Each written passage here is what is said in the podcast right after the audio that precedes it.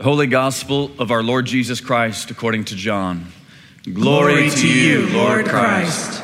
Now, before the feast of the Passover, when Jesus knew that his hour had come to depart out of this world to the Father, having loved his own who were in the world, he loved them to the end. And during supper, when the devil had already put it into the heart of Judas Iscariot, Simon's son, to betray him, Jesus, knowing that the Father had given all things into his hands, and that he had come from God and was going back to God, rose from supper. And he laid aside his outer garments, taking a towel, he tied it around his waist. Then he poured water into a basin and began to wash the disciples' feet and to wipe them with the towel that was wrapped around him. And he came to Simon Peter, who said to him, Lord, do you wash my feet? And Jesus answered him, What I am doing you do not understand now but afterward you will understand. And Peter said to him, You shall never wash my feet. And Jesus answered him, If I do not wash you, you have no share with me. And Simon Peter said to him, Lord, not my feet only, but also my hands and my head. And Jesus said to him, The one who has bathed does not need to wash, except for his feet, but is completely clean. And you are clean, but not every one of you. For he knew who was to betray him. And that was why he had said, Not all of you are clean. When he had washed their feet and put on his outer garments and resumed his place, he said to them, Do you understand what I have done to you? You call me teacher and Lord, and you are right, for so I am. If I then, your Lord and teacher, have washed your feet, you also ought to wash one another's feet.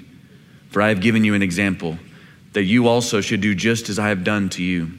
Truly, truly, I say to you, a servant is not greater than his master, nor is a messenger greater than the one who sent him. If you know these things, Blessed are you if you do them. A new commandment I give to you, that you love one another, just as I have loved you. You also are to love one another. By this, all people will know that you are my disciples, if you have love one for another. The gospel of the Lord. Praise, Praise be to you, Lord Christ.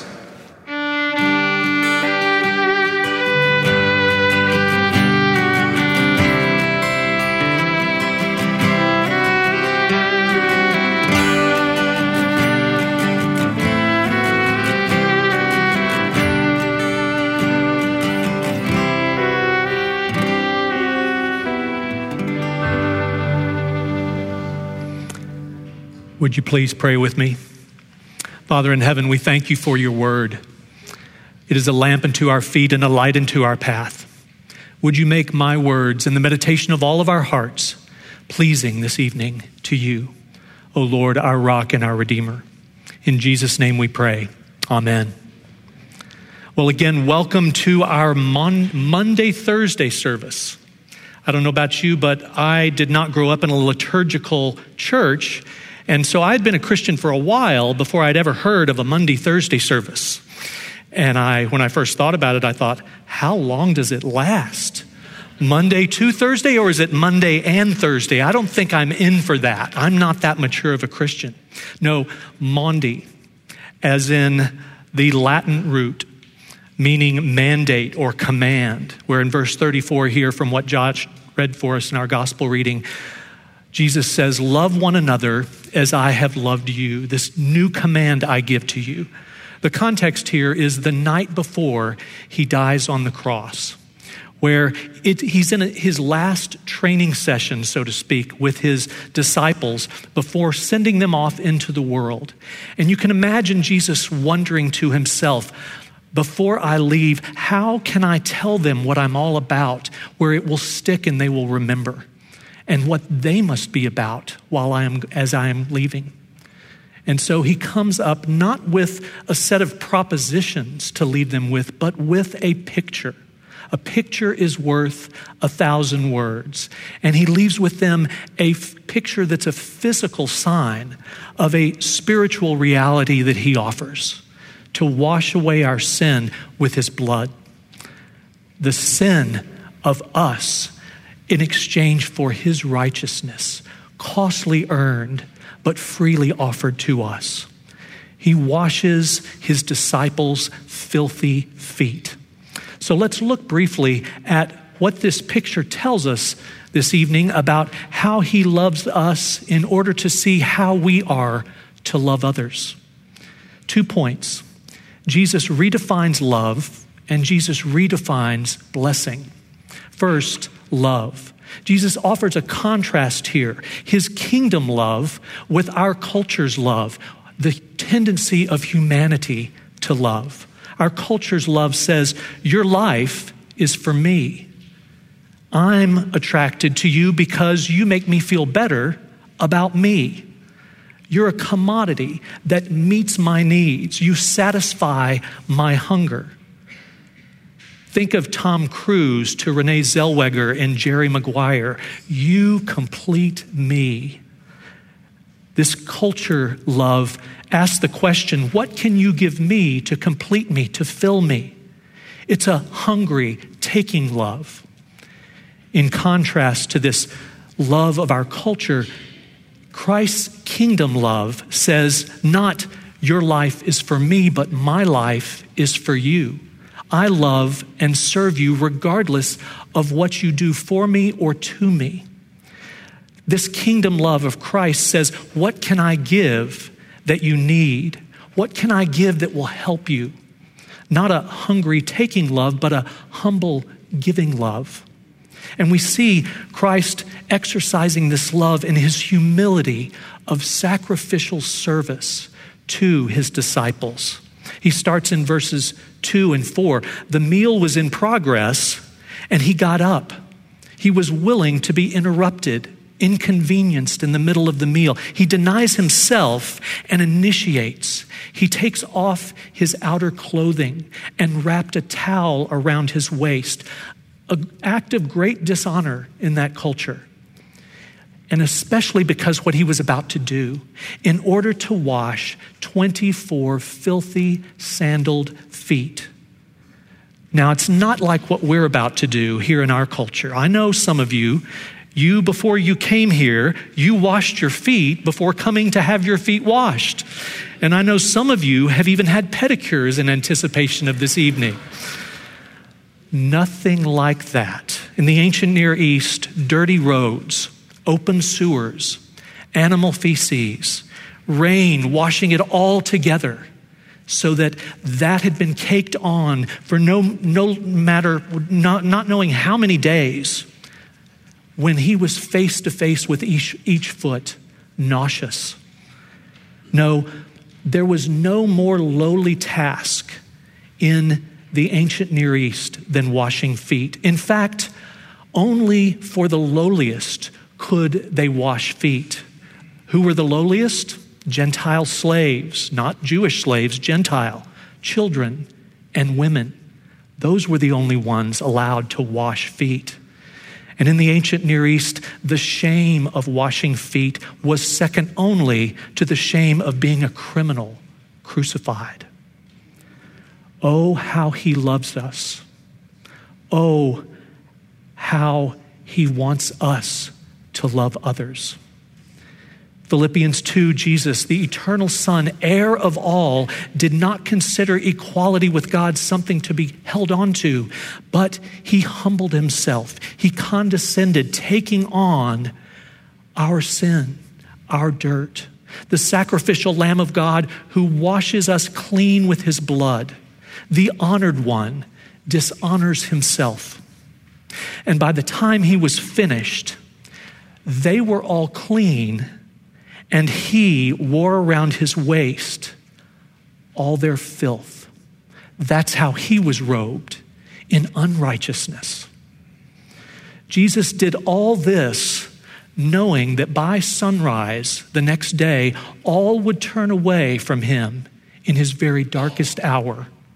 And so, in addition to the humility of sacrificial service we hear, we see here in him washing their feet, we see Jesus' kingdom love also involving a vision, a vision of sanctified disciples, of glorified disciples. His kingdom love has an eye toward their future sanctified, glorified selves. That's how he serves. That's how he loves. He doesn't look at where you are, right where you are. While we were yet sinners, he died for us. He sees beyond our sin to our sanctified, glorified state. From the start, he does this with the disciples when he calls them and loves them with this vision I will make you fishers of men. Instead of looking at what is happening tonight, he looks past the falling away of tomorrow, Good Friday, and he looks to Pentecost Sunday when the sanctifying Holy Spirit will change these disciples. Christ loves others towards their future sanctified self. Oh, how he loves us. It's how he wants us to love others. And then, verse 17, he says, If you know these things, You'll be blessed if you do them. You see, Jesus not only redefines love, he redefines blessing. True blessing. It doesn't come from the way of the world's economy. What is that way? The way of the world's economy for blessing says if you give away, you have less. Instead, God's economy says if you serve and give away, you receive more. Luke 18, he who exalts himself will be humbled, but he who humbles himself will be exalted. Proverbs 11, 25, whoever refreshes others will be refreshed. Or some translation, whoever waters others will be watered. And of course, Jesus says it's better to give than to receive. And this is the nature of ultimate reality. This is the way things have always been. The, the one thing that has lasted forever in eternity past, the triune God, perfect love relationship, a love community, giving to the other, Father, Son, and Holy Spirit, outward oriented. And this is the nature of our redeemed reality in Christ.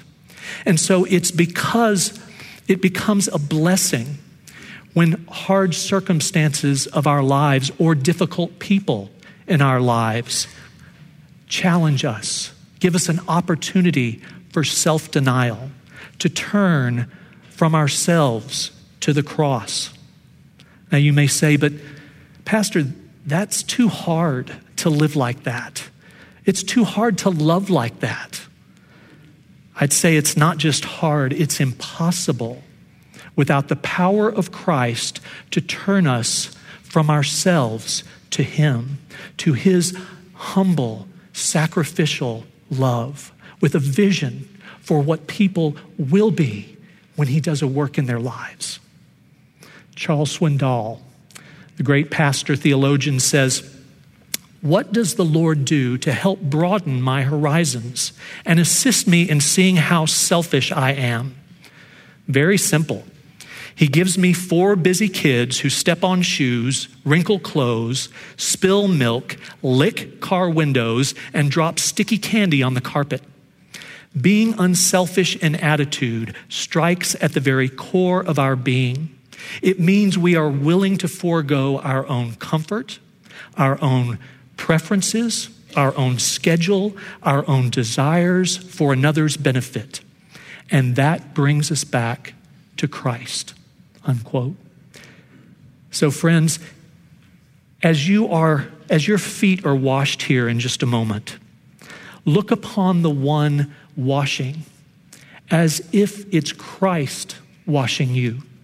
And let that picture bring to, to you a fresh view of Christ. Oh, how he loves me. Oh, how he loves us. And as you receive the bread and wine later in the service, his body and blood torn and shed for you. And as you contemplate the overturned empty cup poured out for you, shrouded in black, allow his presence in those pictures to feed you and nourish you in order to love others as he has loved you. Would you join me in prayer? Lord Jesus Christ, thank you for loving us to the end, to the end of your life, to the end of yourself. Oh, how you love us. Oh, you have given your life for us. What more could you give? Lord, help us to love others as you have loved us. We pray in your strong and precious name. Amen.